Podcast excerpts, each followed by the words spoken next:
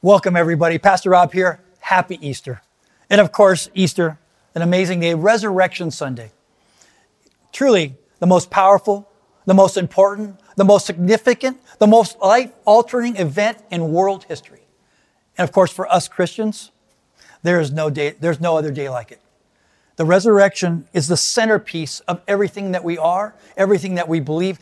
It literally defines us as Christians.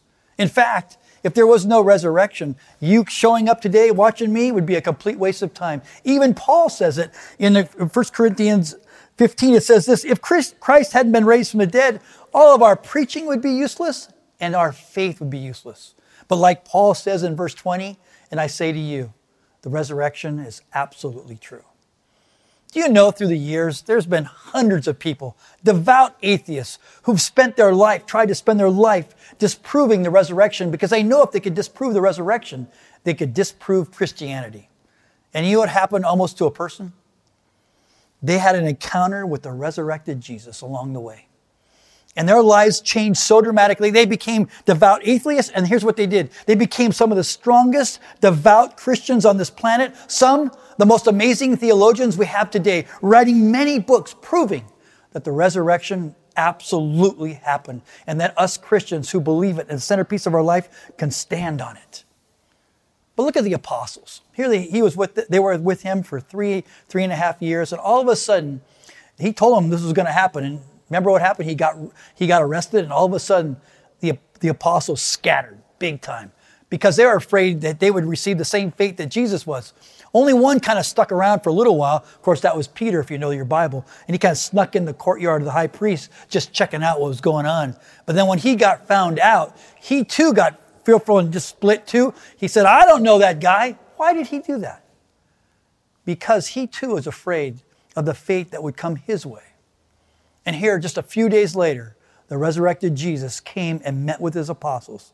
And those guys went from cowards to un- the, the devout followers of Jesus that we're still following today. They, all those apostles were willing to die for the faith. Many did. Why? Because they had an encounter with the resurrected Jesus. Now, as strong as those things are that I just told you, there's something even stronger, and that's you and I. Because, see, most of us looking in today have had an encounter with the resur- resurrected Jesus.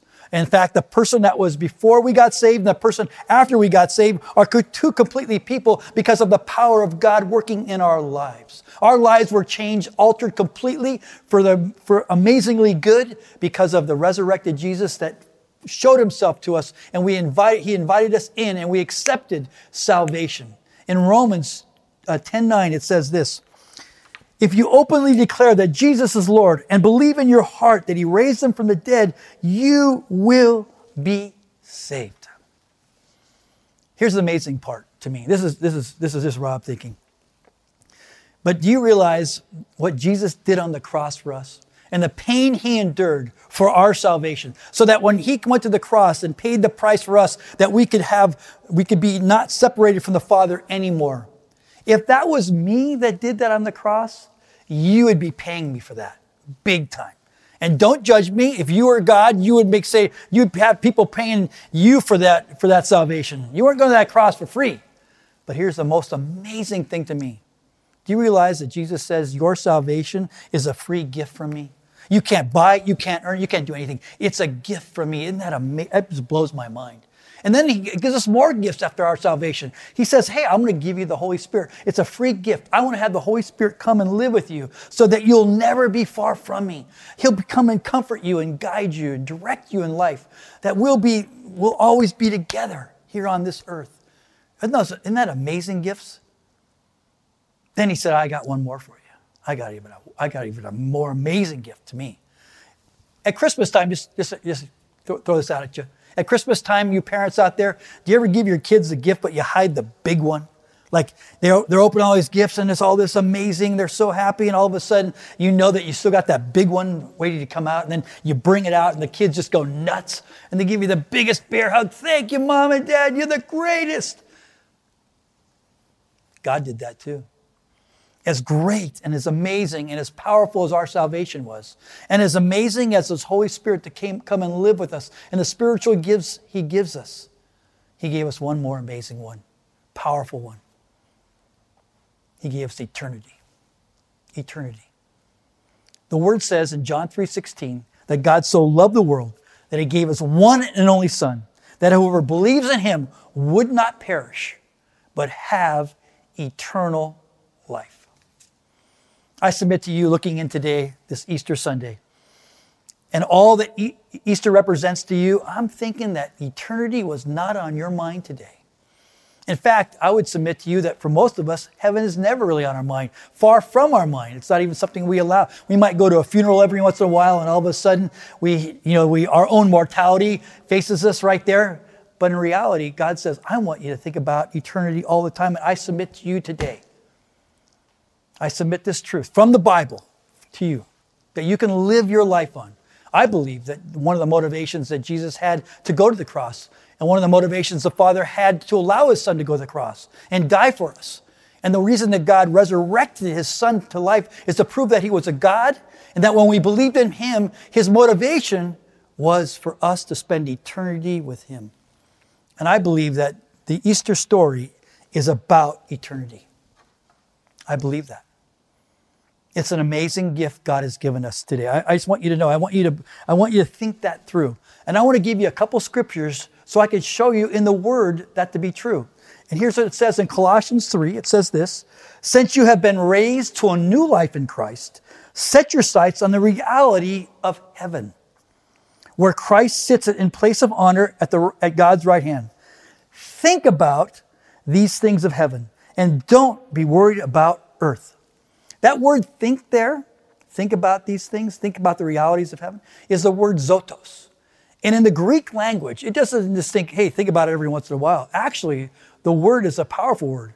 It literally means to seek diligently. Or another translation is to single mindedly investigate.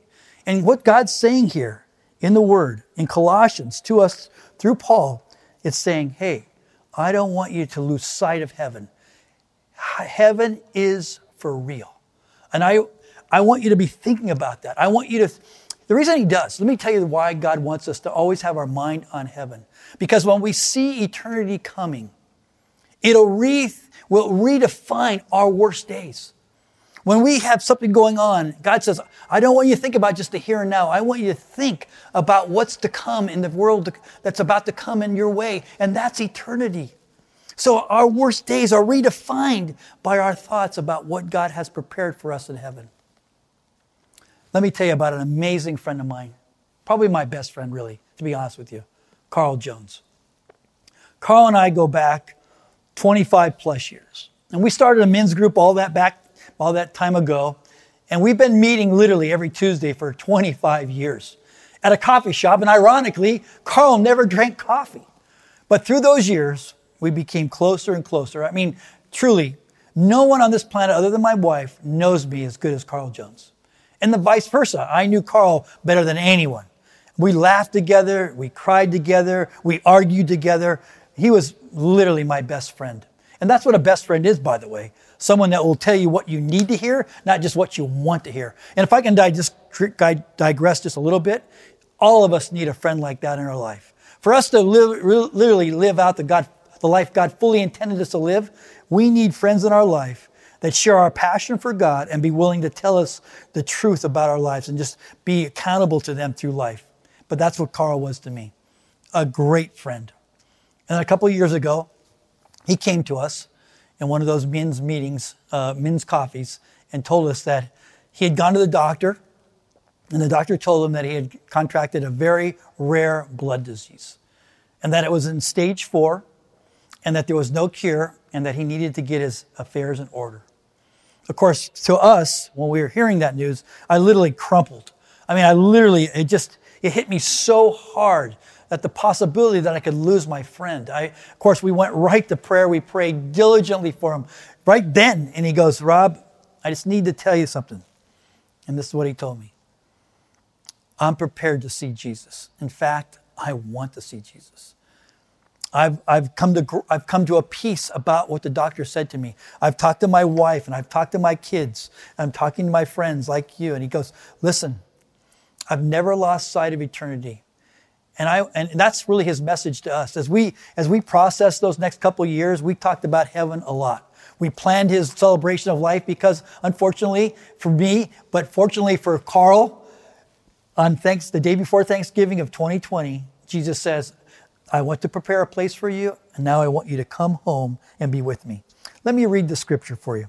It says this in John 14. It says, Don't let your hearts be troubled.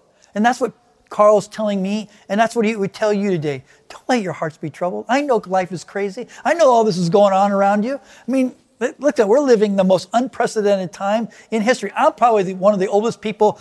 I'm talking to you. I'm, I'm 67 years old. I've lived a long time, and I can tell you, life is as crazy as it's ever been. But God says to us today, like He said to His disciples back then in this passage, don't let your hearts be troubled. It says, trust in God and also trust in me, Jesus says. There's more than enough room in my Father's house. And if this were not so, would I have told you I was going to prepare a place for you? When everything is ready, I'm going to come back and get you so that you'll always be with me. And that's what happened the day before Thanksgiving of 2020 in Carl's life. Carl, the Lord said, I got everything together. Now it's time to come home. And I just want to tell you, tell you today this Resurrection Sunday, and I believe Resurrection Sunday and eternity go together. That when we have our minds on heaven, when we don't lose sight of the reality of heaven, when we, when we, when we diligently seek heaven, it literally will redefine our life. And that's what happened here with Carl. Why we were talking, as, as we were talking in that coffee shop many times before the, he went home to be the Lord, he, one time he said, Hey, Rob, there's, you know, because I kept talking about heaven. I had done quite a bit of an extensive study on heaven. And I was telling him, hey, this is what you, this is what's going to happen, man. And he goes, wait, wait, I, I read a verse and I'm not, we're not supposed to know about heaven, are we? And he read this verse to me. It says, no eye has seen, no ears heard, no mind can imagine what God has prepared for those who love him. That's verse 9 of, uh, of Corinthians and says that, but I want you to know that there's actually a verse 10. I told him, Hey, but that's where you stop. You stop only at verse 9. But listen, there's a verse 10. There's a verse 10. And it starts, it's what it says. It says, it uses the word but. And in, in the Bible, but and therefore are always words that go, pay attention. I'm about to say something super important. And here's what he says. In the word, it says this. It is to us, who is us?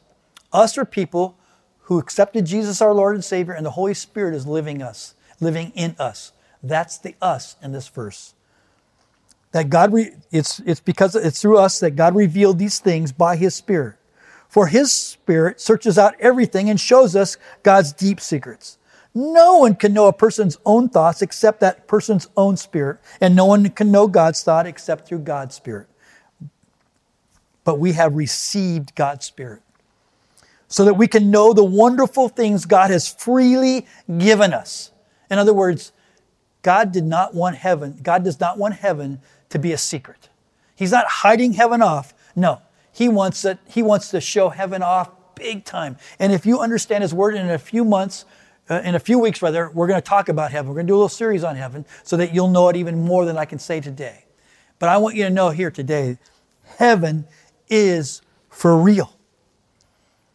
And it is going to be the most incredible place that we could possibly imagine. The word says, I'm going to go to prepare a place for you. I can only tell you that God says, I'm going to prepare a place for you. You know it's going to be incredible. Imagine right now with me. Imagine right now with me the most beautiful place you've ever been a place where you literally have a spiritual experience, a place that you feel such peace and serenity. Think, think about that place right now in your mind. Is there a place that you go, possibly the beach and watching the waves come in at sunset, just a place where you can just go and unwind and just love every moment of it? Is there a place like that in your life? There's a place in my life like that.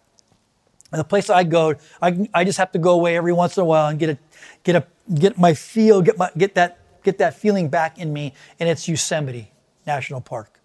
I love going there. I took this picture a couple years back. It's my place to go and just be with the, my Savior. I mean, I, I just have just a spiritual experience. Yosemite is, you can see God's handprint all over it. And as beautiful and as amazing as Yosemite is, or that beach experience you had, if that's your, you, it doesn't even compare to what we're about to experience in heaven. Did you know that in the Bible, God allowed seven people in the Bible to have a glimpse of heaven so they could write in the Bible about what that experience is going to look like when we get there? And I was, as I was studying about heaven, I was reading the book by John Bevere called Driven by Eternity. In fact, he became one of my favorite authors. And by God's grace, through the years, I've been able to meet John. Not only just meet him, but I became good friends with him because he shares a love I have, and that's golf. And so when he comes to Hawaii, I have the privilege of being able to golf with him. So we became pretty good friends. And I asked him about a story in the book, Driven by Eternity, about a little boy in 1979 who had electrocuted himself. He was a son of a pastor, and it, the story goes that the pastor came home to see all the EMS and the fire department, everybody in his driveway. He goes racing in the house, and of course, sees the scene of an, his son being being brought back to life. And of course, the father goes into deep prayer. And it, the long story short, the boy ended up in a coma for about four months. And then he instantly came out of it. After they, the parents and everybody in the church community for him were praying for him, and all of a sudden he came out of this coma. And they're sitting around the table a couple days later having breakfast. And even the father and the mother said, You know what? There's something different about this boy. And here's what he said that his face seemed to shine there was something amazing about what was going on. This, And they were wondering what was going on in their boy's life. And then he, the boy comes to his parents and says, You know what? I've been to heaven and I've been with Jesus. And then, the, then he just starts describing heaven as this incredibly beautiful places, colors that he never seen before. The peace that he experienced there was like was out of this world. He, he could barely describe it. And then he started describing people and their names of people that met him in heaven and showed him around. And these were people that he had never met before, but his parents clearly knew for sure. He knew their name. He described them perfectly to them. And he was talking about them. And, and the parents were just blowing their minds about what's going on. That, that boy, of course, is now a man today. He's married, he's got a couple kids, and he is serving the Lord powerfully. Because why? Why? because he too had an encounter with the risen Lord. There's many stories of people who've had a chance to see a glimpse of heaven, and they always report back. Why do they report back? So that we can never lose sight of the power that's available us in heaven. Imagine with me, imagine with me a world with no pain or sickness or death or cancer or evil or prejudice, no stress and no strain, no depression, no anxiety. Imagine that world because that's the world we're about to walk into when our time here on earth is done. In fact, in Revelation, John tells us that. He too had a glimpse of heaven. It says this I saw a new heaven and a new earth, and the old heaven and the old earth had disappeared, and the sea was also gone. And then I saw a holy city, the new Jerusalem, coming down from God out of heaven like a bride beautifully dressed for her husband. And then I heard a loud shout from the throne saying, Look, God's home is now among his people. He will live with them, and they will be his people, and God himself will be with them. And I will wipe away, God says this, I will wipe away every tear from their eyes, and there will be no more death, no more sorrow, no more crying, and no more pain. And all these things that were distressing us will be gone. God wants us to know today, this Easter Sunday, Resurrection Sunday 2021 that God wants us to never lose sight of eternity. He went to the cross and died for us, and then resurrected to prove that He was God so that we would never lose sight of heaven. Isn't that an amazing story? That's the story of Easter in our lives. God wants us to never lose sight of eternity. Let me say it like this I got this rope here. And this rope, if you can imagine it, in this room I'm in, looking at this camera, but the room it goes out this door, over the Koolau, over the leeward side, out towards Japan, and keeps on going and going and going and going where there is absolutely no end. You cannot see the end of this rope. And that represents your existence. And you see this little part here? This little part here is the time we spend on earth. And the word says that we are so consumed with this that we lose sight of this. And the, the word even says that what we do here determines what happens in eternity. We, my story is this. You know, you work really, really, really hard and you achieve that. So then you start working really, really hard so you can achieve that. For me, it was my retirement. I, I dreamed of retiring someday. I don't anymore, but I could say, I just got to save, save, save. So when I retire, I can go travel and I don't have to go any more meetings. I can just do what I want. Anybody there with me? See, we care so much about this. The only thing we can see is this. But God says this I want you to worry about this because there's a lot more eternity, millions and millions of years that you're going to expend with me. But here's the problem we just are so worried about this little part.